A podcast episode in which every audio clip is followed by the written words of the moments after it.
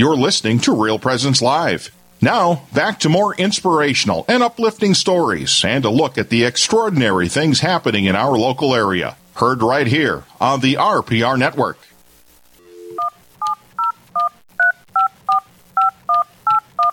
Here they are, the famous touch tones that signal our Straight Talk segment here on Real Presence Live. Father James Gross and Father Jason Lefor joining you from the Diocese of Fargo. And we want you to be part of the conversation today. Please call us at 877 795 0122, or you can submit a question on the Facebook page for Real Presence Radio. Yeah, you know, um, here's as we wait for our, our call screen to light up with all the callers who are going to call in and Facebook there you go we, yes and again because it's like you know father gross and i love hearing ourselves talk but we'd rather we'd rather listen to you but so, so here's something i was, I was kind of teasing you off air a little bit about asking for like hallmark uh, movies or whatever. The reason being is I, I, said, you know, some days I think I live in a Hallmark movie. But the so recently, so I, I you know, I'm the pastor of uh, three tiny rural parishes, and I live in Pisek, North Dakota, mm-hmm. right? In Czech community. Pisek literally means sand or gravel, and that's mm-hmm. it's a town back in the Czech Republic, and we live on the in the gravel quarry area of the former Lake Agassiz, the former beachhead, mm-hmm. where it's kind of well, anyway. So you know, I don't know if you've noticed, Father Gross, but uh, times are now they're, they're kind of they're kind of heavy. You yes. Know, drought, bad crops, bad prices. Afghanistan, Haiti. Haiti. Yeah. It's been a it's been a rough last week po- or two. Politics in the world, politics in the church. Oh, it's just a lot of heaviness, a lot of heaviness. So that's right. You know, I was really kind of thinking, just and saying, and looking at my community and saying, you know, we need a break. We need a break, and what could we do? And could we be instrumental in this? And so you know, and I think the church plays a, a central role in whether, no matter what your faith perspective is, but in these communities to say, hey, let's let's let's make a difference here. We're we're here. We're faith. We're a beacon of faith here. What can we do? So, I thought, well, what do I have? What could I offer? So we, uh, you know, reached out to some of the local community members and said, we need a day. We need a day for everybody to have hope and faith and fun and and so and of course you know me. One of the things about me is I like to ride bike, right? So. Mm-hmm and I know how to do. So I said we're going to put on a gravel bike race. We live in the gravel capital, gravel bike race. I mean, this now a lot of the listeners might not know this, but gravel biking is taking over the world. It's it's, it's this new hot rage. Everything's happening there, having all these gravel rides everywhere. So what it is, you have this bike that can go anywhere, can go on pavement, can go on gravel, can go okay, mm-hmm. and and cyclists are doing this now because it's a lot more safe than riding on the busy roads. There's been a lot of cycling deaths and stuff because of the paved roads. So it's Europe, everywhere, it's taking off. There's these huge events where people are like Lemmon, South Dakota last hmm. week, 150 people there, whatever. So I uh, got a hold of a couple key people. I said, hey, let's have an event. Let's celebrate our town. Let's get people to come here. And it has taken off like wildfire. The, the people are on fire. The businesses are on fire. And so October 2nd, we're going to have, we're declaring it's a gravel bike race. And get, so we're going to have and I've designed a course that goes up into the hills. It's a loop right around the town. You come in and out, and everybody's going to ring cow bells, and the church bells are going to ring as they come through. But it's like a 25 mile loop, and there's going to be a gold division where um, 50 miles, and a silver division, 25 miles, and then there's an ice cream loop.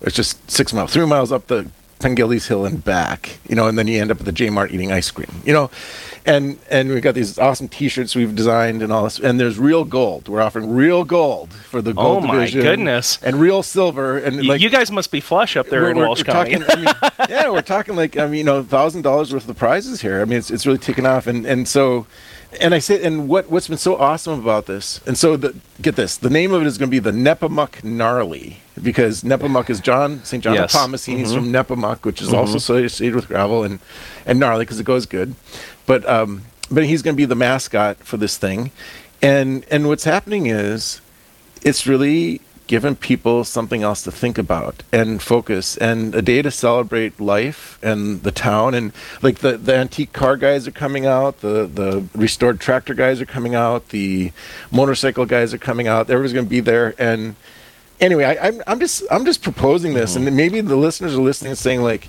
hey do you have a, an idea for your local community what what can we do in this time where things are really heavy mm-hmm. where we could actually celebrate life. We could actually do something to take a break from yeah. the anxiety, the being on one side of an issue and another side mm-hmm. of an mm-hmm. issue.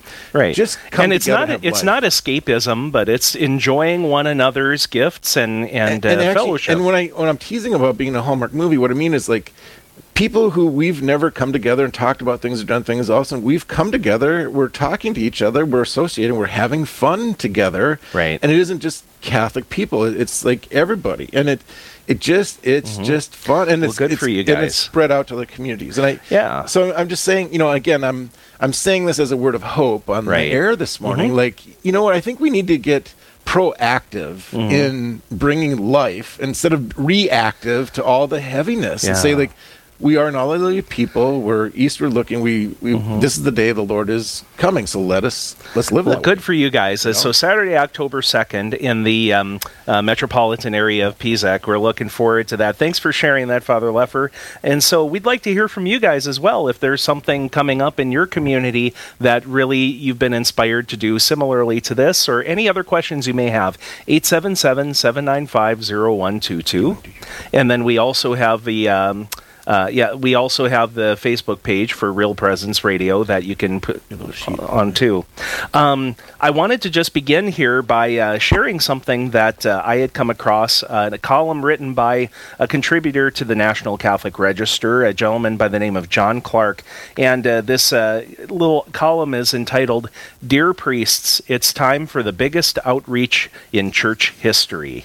And different parts of the country have had different experiences, but I think it's helpful for us to, at least for Father Leffer, for you and me, to look at what we're um, maybe not uh, directly perceiving in terms of the experience that a lot of our faithful have had and things that we can do to assist them. And so I just want to start with uh, an anecdote that he shares in this uh, in this article. He said, "One Sunday last year, now I'm presuming this was at some point in the time of 2020, I showed up for mass only to be told that the church was already at full capacity. After being told there was no more room, I expected to at least watch the mass from outside, yet I was told that the doors must remain shut during Mass. This directive, which had the effect of limiting fresh air inside the church, still has me stumped. Then again, the year 2020 was not a great year for logic, so that's kind of his uh, aside there. So I stayed outside instead and ready and read the day's gospel on my iPhone and listened for the sound of bells in order to kneel on the concrete during the consecration. Unpermitted to even be on the outside looking in, I was on the outside listening in, or at least trying to do so. That effort might describe the situation of many Catholics in 2020. So he gives um, three general uh, suggestions. The clergy must admit that many members of the laity have been mistreated since March 2020. Second, the clergy should express sorrow that many members of the laity have been ignored during the pandemic. And then he says, third, we need to learn about the importance of the sacraments again. And I want to share one other paragraph from this that was really uh, food for thought. He says, and, and he prefaces this by talking about how much he appreciates what um, uh, you know the clergy have been doing, and not to minimize that. But he says, "Dear priests, as part of your post-COVID outreach program, please pick up the phone. If you can't think of anything else to say, say you're sorry." It is a built in irony of Catholicism that members of the laity often say to priests, I am sorry, but rarely does the reverse occur. This is a perfect opportunity to do so. Be prepared to listen to some very frustrated parishioners who have felt abandoned for the past year and a half. Please be prepared to be empathetic because that empathy might make all the difference both in this world and in the next. I just thought that was a very um, uh, thought provoking reflection, something that uh, really kind of got my mind going. So, Father Gross, what in that what what strikes you as like his three th- suggestions, so forth, even that? Thing, how, how does it strike you as a pastor of a larger parish? You know, I Yeah. I, I have some ideas about my smaller situation, but what I mean, how how does it strike you? What he's challenging us there as priests? It, it's a lot of, it- it's how to. I think balance both the things that I myself can do and how to delegate and to empower the things that are proper for other people to do. That this really becomes something, you know, the things that we do for good are going to be grassroots initiatives of people reaching out to other people and, and helping one another. So, how do I you know, not appear to be wanting to take everything over or remove something that properly belongs to various people. Yeah, that's kind of one thing that came to mind. you know, I know like yeah. one of the things that uh, just going back to the beginning, all the, there's this. I, I am not one. Of, I'm not a technologically inclined individual. I, I love human interaction, human. So, and I know technology is extremely important th- where we live right now in the world and how we communicate and all that. And so, you know, I get by with it, but I, I, I prefer not to relate to. I prefer like what we're doing, sitting across from each other and having a awesome conversation. The but when COVID hit, you know, there was all this I'd say pressure. Like I had no intention, for example, doing live streaming or whatever. Well, certain people came to me and said, "Father, you're going to do this for us. We need this." You know, I'm like, uh, you know, they talked to me, and, and I and I did it. I did it for a spell, but it was for me personally, it was totally exhausting to do that live stream. That's really it's hard, difficult, and you know, I'm glad I did it. But as soon as I could get out of it, I did. You know, I backed Right. out of it. Mm-hmm. Mm-hmm. But no, but to say then, what happened, what it morphed into was. For me, and again, and I don't think this would this it might work in a bigger setting because with adaptation for technology. But what Yeah. happened to me was okay, it's very important to stay in touch with my people. How do we do this? And so I started this, these like daily text messages, and it started mm-hmm. out kind of small or whatever, whatever. Right. And it, it, it's built into something now, and it's continued, and it's I've got grace to do it right now. So it's but but ba- not no not every single parishioner, but um, I'd say probably a majority of my parishioners and a, a daily level i'm communicating with them through a, a text message a reflection on scriptures or what have you. And of course it's not going to meet everybody's needs or whatever but i think but at the heart of it in a in a pretty effective way communicating to my people i'm thinking about you i'm praying for you. Here here's a word of communication from the lord from your pastor today for you. Mm-hmm. And what it's done is it's allowed different people in different ways and different days to contact back or let me know this is going on or this or that. So it's almost underneath all the this bigger stuff that's going on here that we can't control anything about. There's this down below thing that addresses what he's saying in that article mm-hmm. The lay people have been hurt they've been locked out they've been left out they've been denied they've been and they're not going to get over that easy you Right. know? And we, from our perspective, I think, as, as clergy, it's important for us not to uh, appear as though we are indifferent to the things that have been happening, but to see where we can go the extra mile, um, not knowing what you know tangible results may come about but just because it's the right thing to do 877-795-0122 is our phone number you can also leave a question on our facebook page here at real presence radio So here, here's, I mean, this is the, talk about jumping into the out of the pan into the fire, but um, you know the whole the whole vaccine thing right now, and it, it's it's affecting people I know personally in very dramatic ways. You know, Right. so you know, again, there get into the whole thing about Uh, should. Are the vaccines a good thing or are they a bad thing? Should you be vaccinated? Should you not be? And even though using the word vaccine, people react because they're saying they're not true vaccines. They're this other thing. You know, what I mean, mm-hmm. Mm-hmm. all over. But o- on the ground level, I mean, I've been relating to a number of people now. Like I saw, uh, um, I think Cardinal Cupich has just come out. and He's required all priests and all all staff of his archdiocese have six weeks to be. Right. And then there's another question about that whether or not a per individual pastor can grant exemptions for any given Right. reason among So- their own employees. So how this is coming down, and so as school started up here and so forth, there's certain Catholic institutions and other ones that have said. Uh, universities mandating if you're going to come back, you have to be vaccinated. So, so I know, I, I know of five students who they were in their last year, whatever, they dropped out of their program because they, in their conscience, they could not see to to getting vaccinated. I, I know of somebody who's discerned to quit a like a very well paying job in the health industry because they're required to get vaccinated. And, and anyway, I mean it's like having real life uh, things. And I know like in the in the bigger cities I have some Yeah. priest friends where are happening where people like literally parishes are saying you're not welcome if you're not vaccinated. I, anyway, I mean, I this this thing really kind of stirs me up, and I, I feel Yeah. pretty passionate about like You you, know, know, and where's the room for where's room for Right. Well, it, you know? And, and there are a lot of people I think in different parts of the country who listen to what you're saying, and it's like, well, why would anyone draw that line in the sand? Why wouldn't they just, you know, why wouldn't they just go along? And then there's all the um, kind of the rhetoric or the propaganda about you're saving lives and all of the rest of that. right You know? you know, I I think and it, so for me I guess what I'm trying to get is that whole thing about conscience like what what is conscience and we're as a church we're, we're the big ones who always defend conscience and where where it's where it's at. And, and I think so much of um we're reacting so strongly out of fear and so much stuff like to where like in that article he said Yeah. we weren't rational. We're not mm-hmm. we've kind of we've become irrational in, in many Yeah. normal and to the point where we're actually saying anti-catholic things when we when we're impo- you know mm-hmm. i- mm-hmm. imposing kind of things. And i just i just I, I, like even as a priest, I sit here at times like I'm looking for the voice of my heavenly Father through all of this thing. Father, where are you? Your, your children are squabbling down here, and we're Yeah. we're not doing a good job of. And I personally think about, you know, like what um, what should my soapbox look like, you know, in terms of things that I say publicly, whether it be from the pulpit or you know at the end of liturgies, and and whether it's a cop out, somebody you know might might think that, others may not. But my decision has been to try to um, engage that particular topic as little as possible from that context because people are wanting refreshment. They're wanting to hear about the Word of God. They're wanting to participate in the faith that they've been, you know, raised in and, and in the sacraments. And they, they're weary of all of this that they have to navigate and all that they have to hear and you know around them. It's like do i want to pile on to that you know when they're coming here?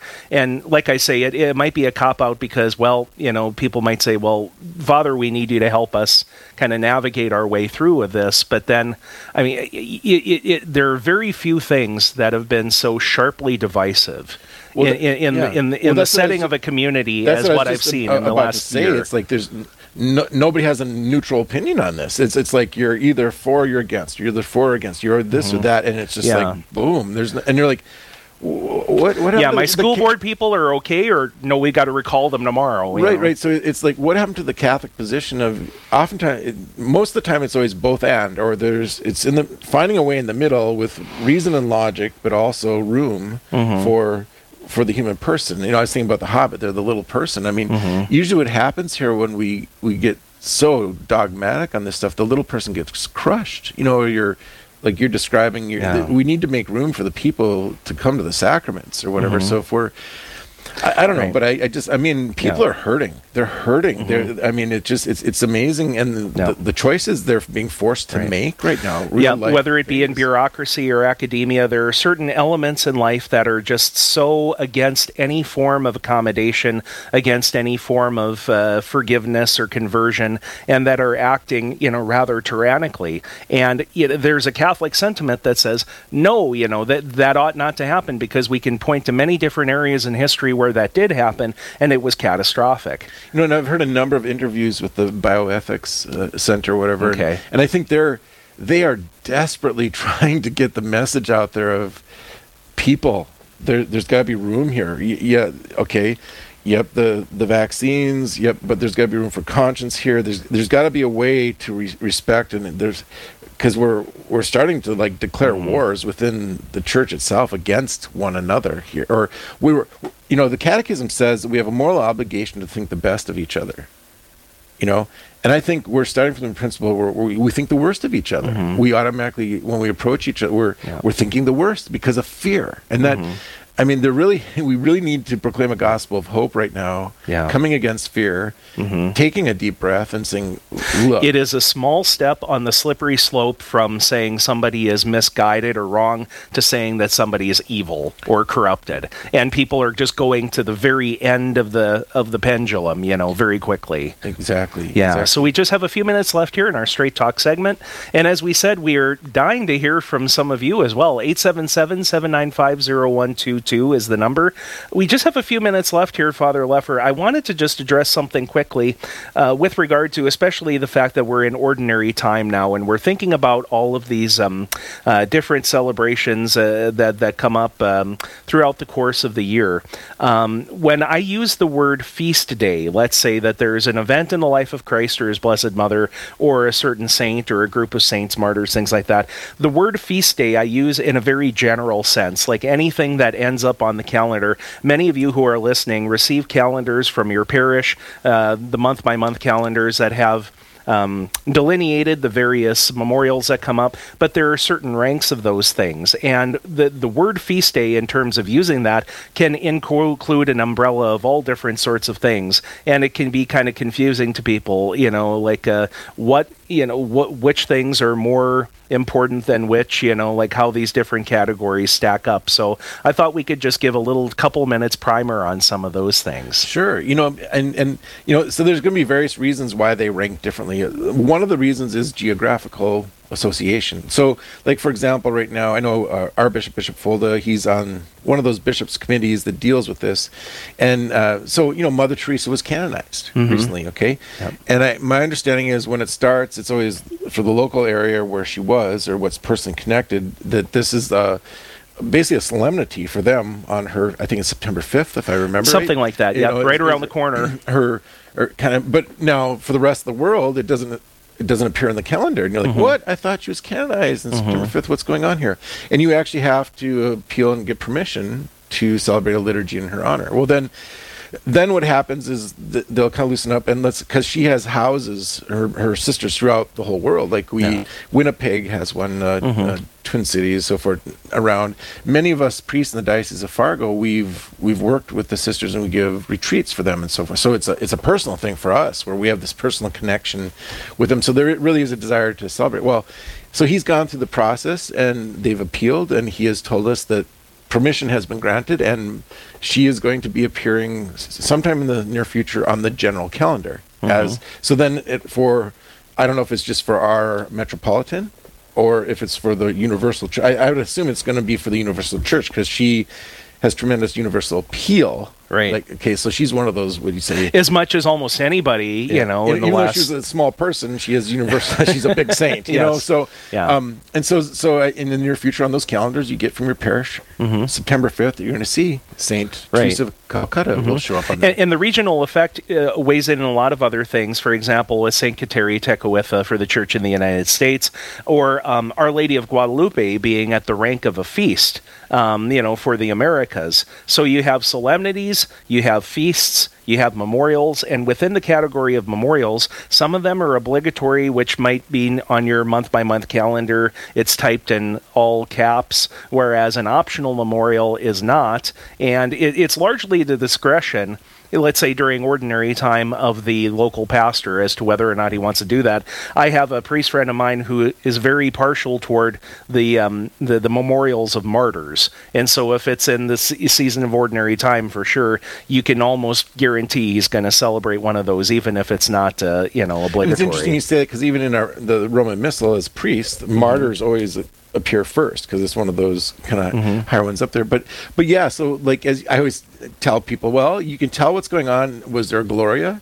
And then, you know, was there a creed? You know, so you have, mm-hmm. so even as you're celebrating as a priest, depending on what's, it'll change the color, for example, right. that the mm-hmm. priest wears. That's an yep. indicator. Um, so if it's red, it's going to be blood or the Holy Spirit, sure, right, coming. Um, if if you if you see violet, it's going to be penitential mm-hmm. of, of, some kind.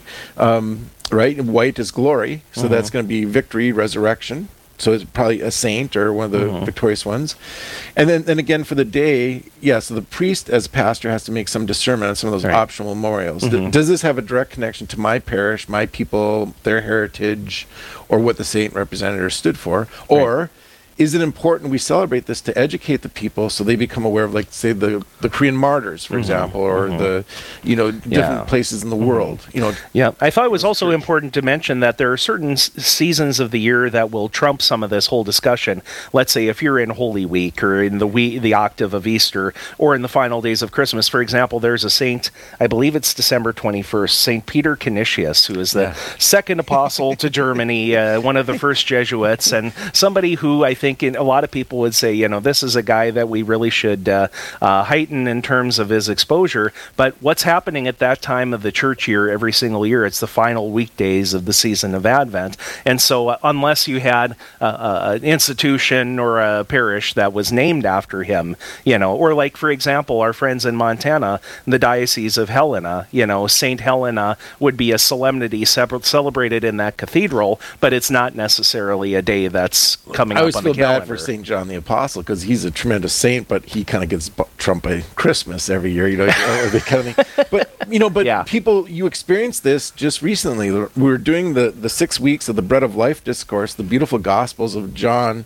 On the Eucharist for every Sunday, but then the fe- the solemnity of the Assumption came on a Sunday, and we missed the climax of the entire Bread of Life discourse Yes. because the prayers of Our Lady of the Assumption took precedence over it. Mm-hmm. So this past Sunday, I don't know how you addressed it, Father, but I like, well, we need to reflect back on what you didn't hear Yeah, in order to make yeah. this Sunday make sense to you. But that's an example of right, how right. these things push well, each other and, and and some there are going to be some months where the Sundays just kind of flatten things in a sense, you know, because the 22nd of August that would have been the queenship, Queenship. of the Blessed Virgin Mary. This coming Sunday would be the martyrdom of Saint John the Baptist and various other things like that. It's just kind of the luck of the draw. Whereas flip that around, some some years you'll get like the dedication of Saint John Lateran Basilica, which lands on a Sunday. Well, we're celebrating that because it's a feast, you know, a feast of the Lord, and so we're celebrating that in ordinary time. Or when the Transfiguration, August sixth, lands on a Sunday, that takes its place. And, and then here, here's another thing that people need to understand. There's two two competing calendars going on. You have the solar can- calendar and the lunar calendar. So, like, if you ask somebody, you always have fun with this. What day of the week is Easter this year? Yeah. Well, it's always going to be Sunday. But if you say, well, what day of the week is Christmas this year? Mm-hmm. And and also, is it close to a weekend or is it the middle? Because that Right. affects. This year, you know what we have? We've got the back to backer. We've got yeah. Christmas on a Saturday and then Holy Family on a Sunday. There's, folks, I'm sorry, there's no two for one special. You are asked to attend Mass for both the Solemnity of Christmas and for your Sunday ob- uh, obligation. Uh, before we step aside here, uh, just want to share some thoughts that were given on Facebook. Uh, Julie says, Good morning to us. Thank you for being on this morning. Uh, the St. Monica's Novena, she appreciates uh, us having prayed that. Uh, that St. Monica is a powerhouse and a great inspiration for motherly prayer for the conversion of her child. So it, it's not just moms. I know there are a lot of grandmas and grandpas who are involved in this and all sorts of family members. So, um, yes, I think St. Monica perhaps has never been more uh, impactful with regard to Catholic life than, uh, than she is nowadays. And so, um, all right, this so we're going to wrap things up here in our uh, segment, and um, Unfortunately, Father, we had to listen to our voices again. Oh, you know, it's it's such a cross to bear. It's much more of a cross to bear for our listeners than for, for it is for, for us ourselves. Put that number away, 877-795-0122, and remember for, for the next Straight Talk. Absolutely, yes, yes. We look forward to hearing from you. So we're coming up to the uh, end of this first hour of the program. We're going to start the next hour with uh, a bishop of the Archdiocese of St. Paul, Minneapolis, from our very own region here. Uh, as we were talking about metropolitans, uh, Archbishop Hebda is the metropolitan, but we'll be visiting with Auxiliary Bishop Andrew Cozzens, and we'll start that conversation after we come back from this break. You're listening to Real Presence Live.